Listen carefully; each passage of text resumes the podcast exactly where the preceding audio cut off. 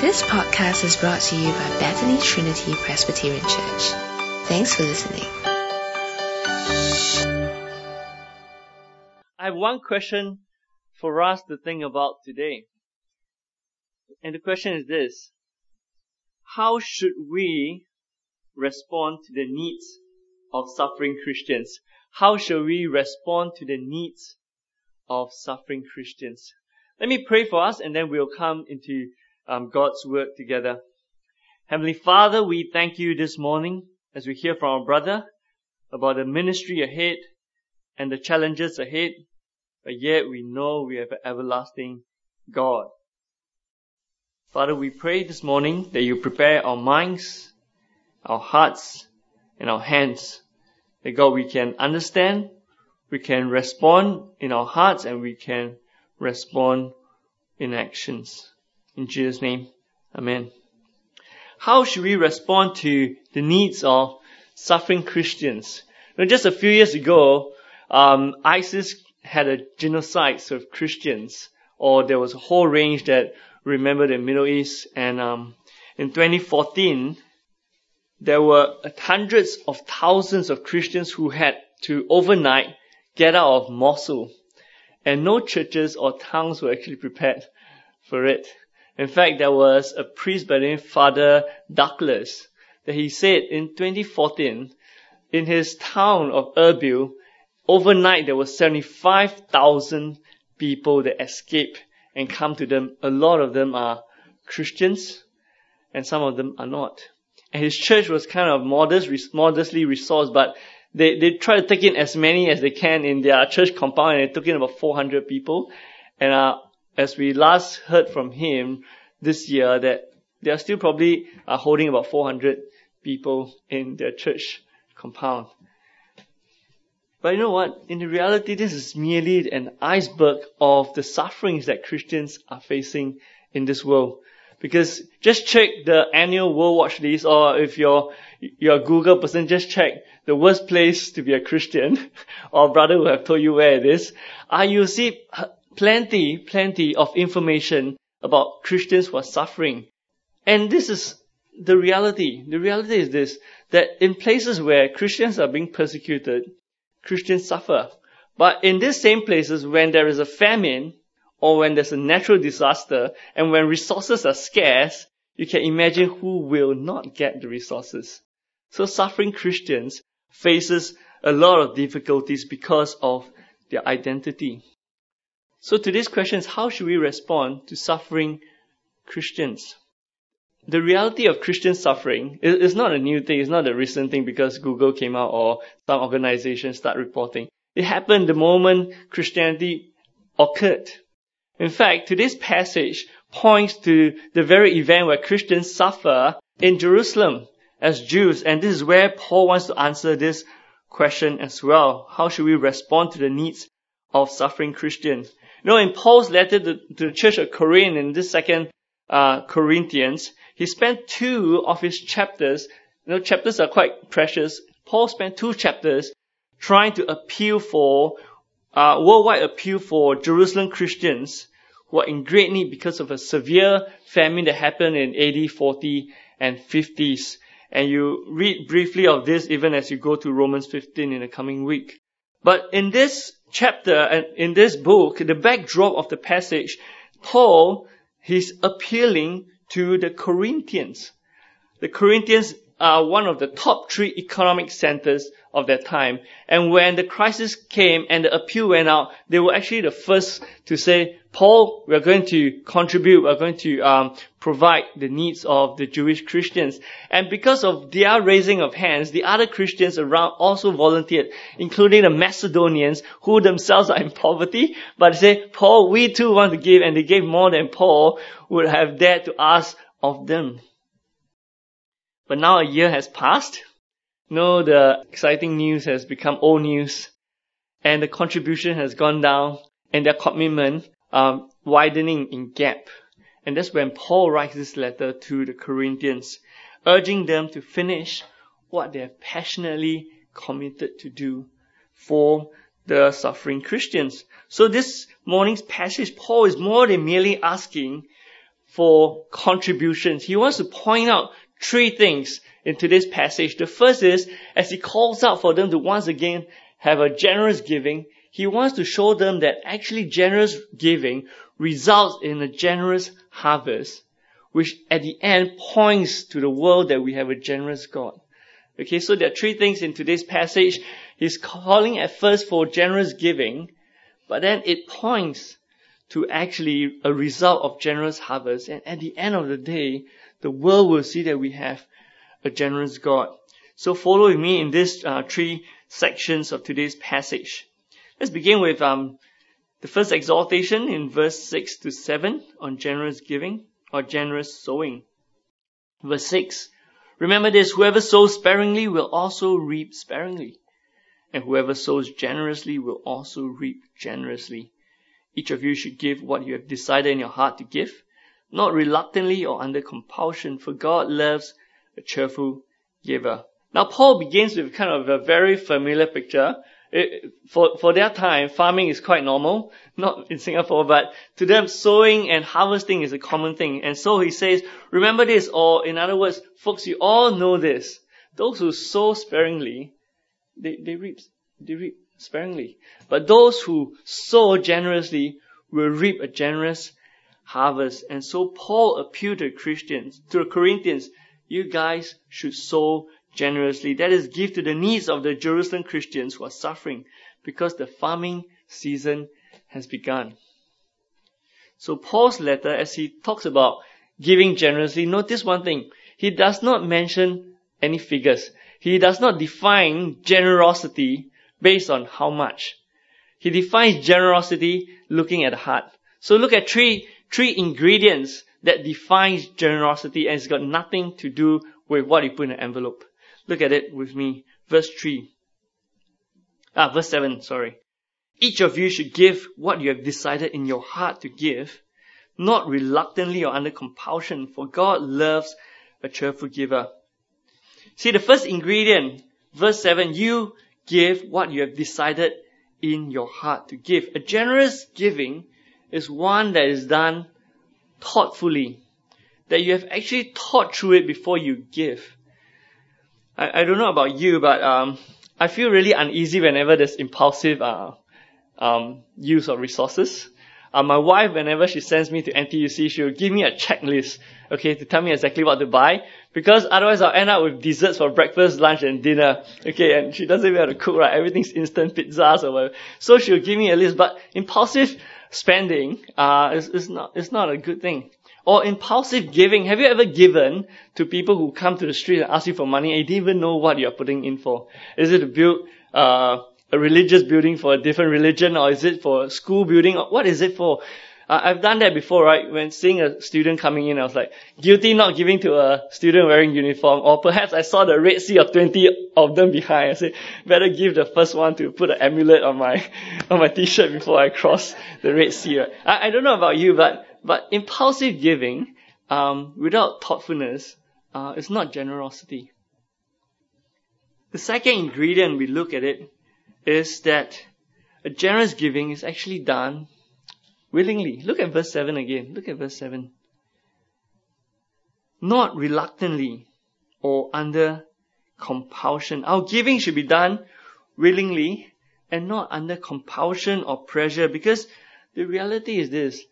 Unwilling giving has zero value to you. No matter how much you give, if it's unwilling, it, it adds no value to a single bit of your life. So Paul says the giving should be thoughtful, but it should also be willing. Because if you give unwillingly, you'll be thinking, ah, oh, why did I give that? Ah, oh, why did I give this? You start becoming even more unsatisfied. So it's better off that you don't, isn't it? But it should be given willingly. The third ingredient is this. Look at verse seven again. It says, for God loves a cheerful giver. The third ingredient of a generous giving is to be done cheerfully. You know, you can see a cheerful giver and you can see a beautiful picture. If you have kids around you before, it doesn't have to be yours. You can imagine when you see a kid having a chocolate or ice cream, right? And he comes to dad or mom or uncle, auntie or grandpa, grandma. do you want to have the first lick or something? It's like, ah, oh. Even if you got diabetes, you'll almost be tempted to have the ice cream, right? Because that generous giving is such a beautiful sight. And God loves cheerful giver, one that's done cheerfully. So there are three ingredients to a generous giving. It's not the amount, it's the heart. Which is, first of all, is done thoughtfully. You have actually thought through it. It's, second is to done willingly. You give willingly. And third is done cheerfully. Someone once described Christian giving this way. We should not only deal out bread, but we should draw our souls to the hungry. We should not only deal out bread, I've done my deal, but to draw your soul to the hungry. That's what generous giving is. It's done thoughtfully, willingly, and cheerfully. Now, as we pause here, we think, oh, Paul, is this what you're trying to kind of motivate Corinthians or Christians to do? No, because the rest of the passage, Paul wants to point out that what is the value of a generous giving? And he moves on to a generous harvest. Look at the second point, a generous harvest. Look at verse eight with me. What is a generous harvest? Paul says, and God is able to bless you abundantly. Okay, look at this verse carefully because you can misread it easily. In fact, it's a good verse to say, come on, give it to the Lord and give it to your pastor and God will bless you, right? Uh, that would be an excellent passage uh, to do a kind of uh, fundraising. But can you imagine Paul saying that to the Corinthians who are already wealthy but plenty of problems in their church? Can you imagine Paul telling this to the Corinthian Christians where the rich are already eating, not in communion with the poor people? And now the rich can get even richer and the poor will... No, the, Paul is not talking about just give so God can financially give to you. But if that's not the case, what is Paul saying? So we have to read in context, right? Read verse eight with me again. What is Paul saying? And God is able to bless you abundantly so that in all things, at all times, having all that you need, you will abound in every good work. Paul's emphasis here is that when we sow generously, God is actually able to let us do even more good works. Let me say that again. God is able to increase our ability to do even more good works because it started with the heart and God is going to expand it. How does God increase our ability to do good works? Well, this passage It, it, it obviously talks about some financial giving, right? But God has gifted us more than just money. God has given many of us years of life, health, time, gifts, things in different things. And uh, for Singaporeans, we are gifted with at least two languages, which a lot of countries do not have. And some of us will even gain rich Christian life experience that can be used to bless many others. God can multiply the good works we have, and the result is that we'll have an ever-growing reflection of God's righteousness that will last for eternity. That's what verse nine is pointing to us, that our lives will reflect God's righteousness that endures forever. In fact, using farming terms again, right? This is what Paul is saying in verse nine and ten. Paul is saying, first of all, God generously provides you with the seed, right? First then, look at it. He supplies seed, bread, increase your store of seed. So God has given you the seed. And when you sow it out, God uses that to enlarge our harvest of righteousness. Verse ten again, you see, He will enlarge the harvest of your righteousness. Or verse eleven says, you will be enriched so that you can be generous on every occasion. So such is God's way of using our generous giving to kind of enlarge our ability to do good works and enrich or enlarge our righteousness in a sense by using what we are given to increase and build on His kingdom, which is an amazing thing.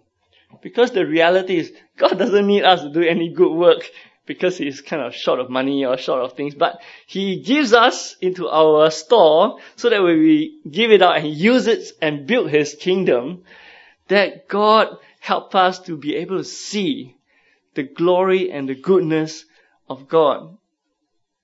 I don't know how, have you ever experienced that when you give to the Lord or you pray about something, and when something happens, you get way much joy than someone else who doesn't.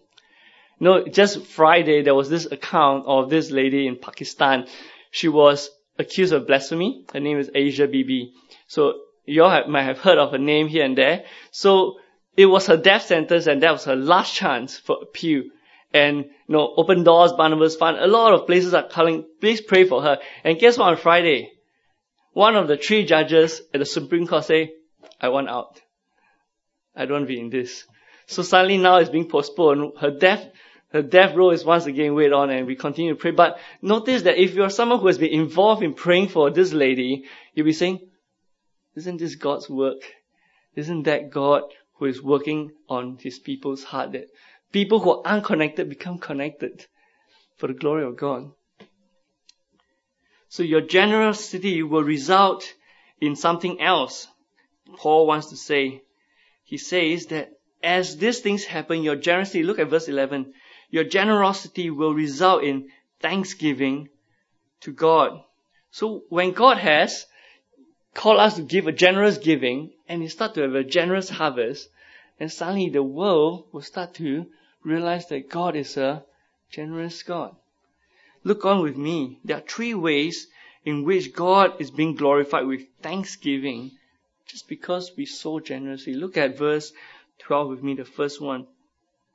Paul says this, this service that you perform is not only supplying the needs of the Lord's people, but it's also overflowing in many expressions of thanks to God. Imagine this, God's people crying out to God, God, please help me. And somehow God has called us for generous giving, and we give, and the resources reach the Christians. And say, God, you answered prayer. It could be financial, it could be emotional, it could be all kinds of support, and they give thanks to God. That is a thanksgiving that glorifies God. Can you imagine when Paul is writing to the Corinthians, he's saying this, Corinthians, the Jewish Christians in Jerusalem, that you and them, not good friends, okay? Christians, not good friends. But as you give to them, they start to look at you and they thank God for you.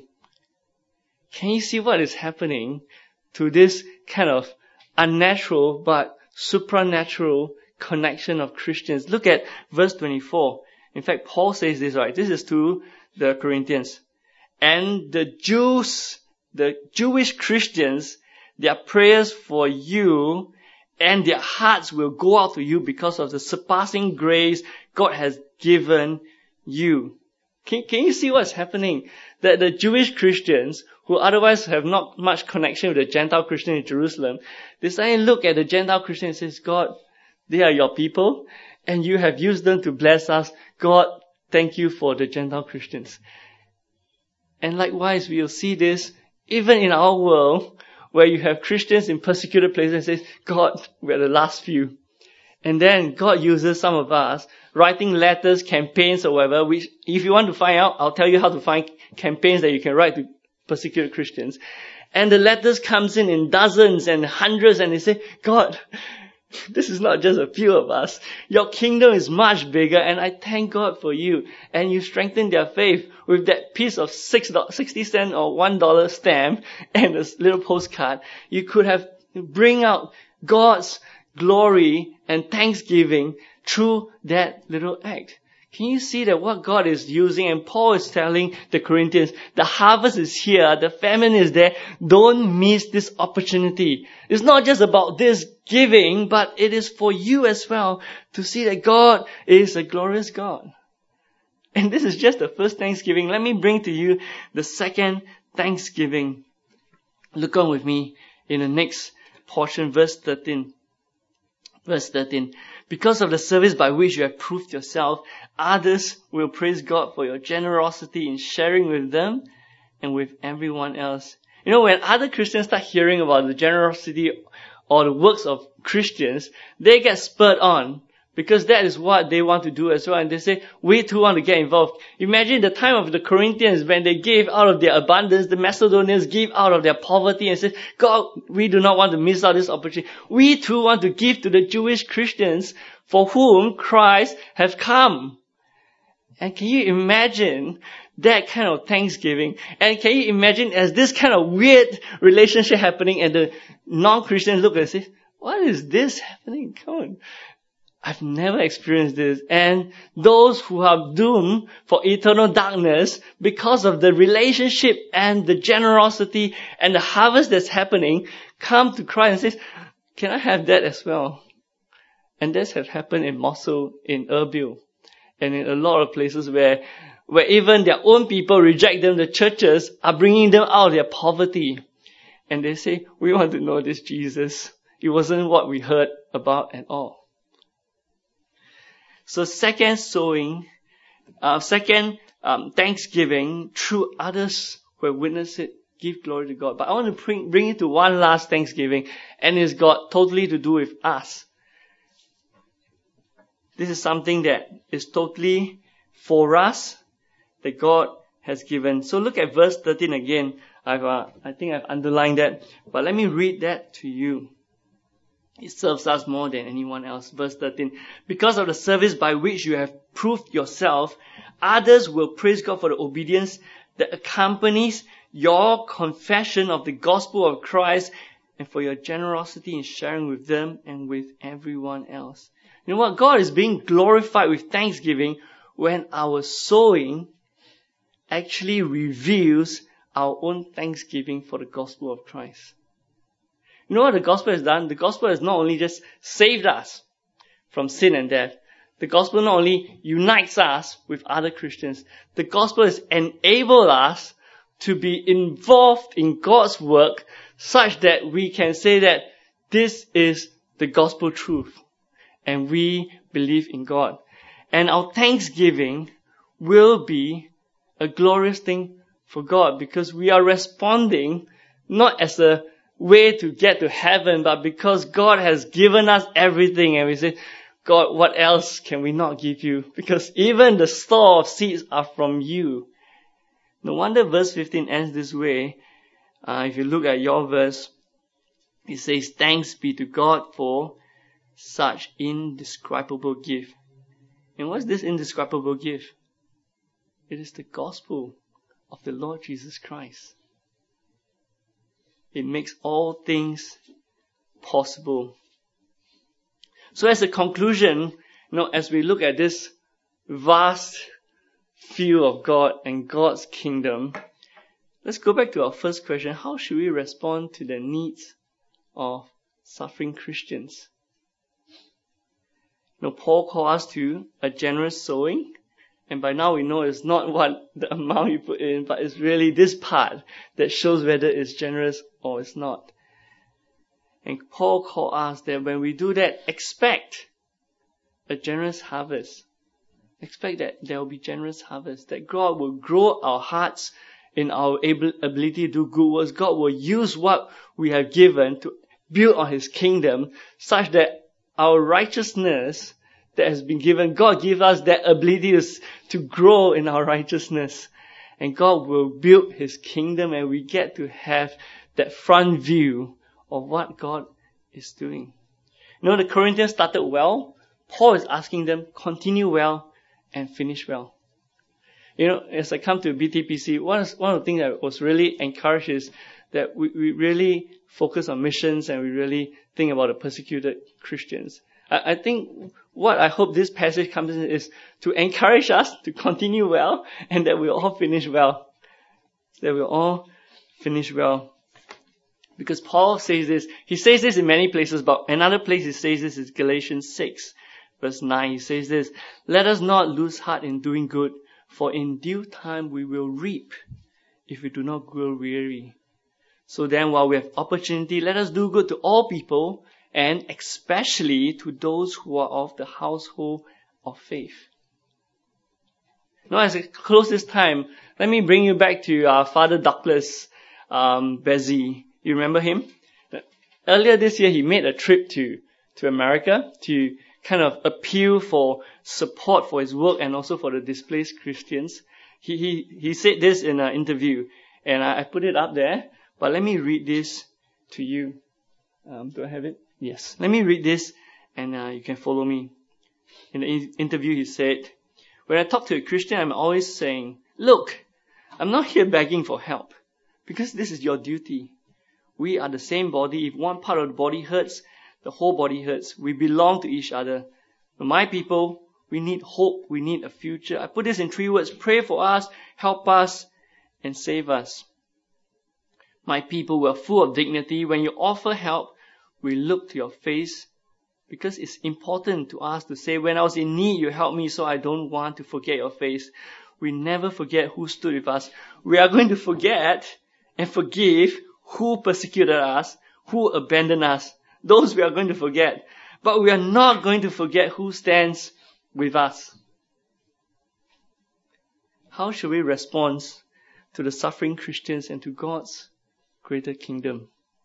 As I close this time, there are, there are a lot of ways that we can do it. I'll suggest some, but I'm sure you can think of more as you look at what kind of seed God has given you. For some of us who have time, perhaps it's to write to a suffering Christian. Um, look for me, I'll tell you how to do it. Perhaps it is to write to a missionary. Perhaps it is to support those who are going to places where there are far and few suffering Christians. Or perhaps it's just coming first week of each month to pray for the persecuted Christians every first week at two o'clock here. Or just come in for an hour, pray for the persecuted Christians. Or perhaps it is to give financially um, into places that actually focus on persecuted Christians. I think there are some Frontline magazine I saw downstairs. Uh, there are plenty of that for persecuted Christians. Just pick one up. I wasn't put there by me, but I think those are great starter kits. Thanks for listening to this podcast brought to you by Bethany Trinity Presbyterian Church. For more information, visit us online at b c p c dot s g.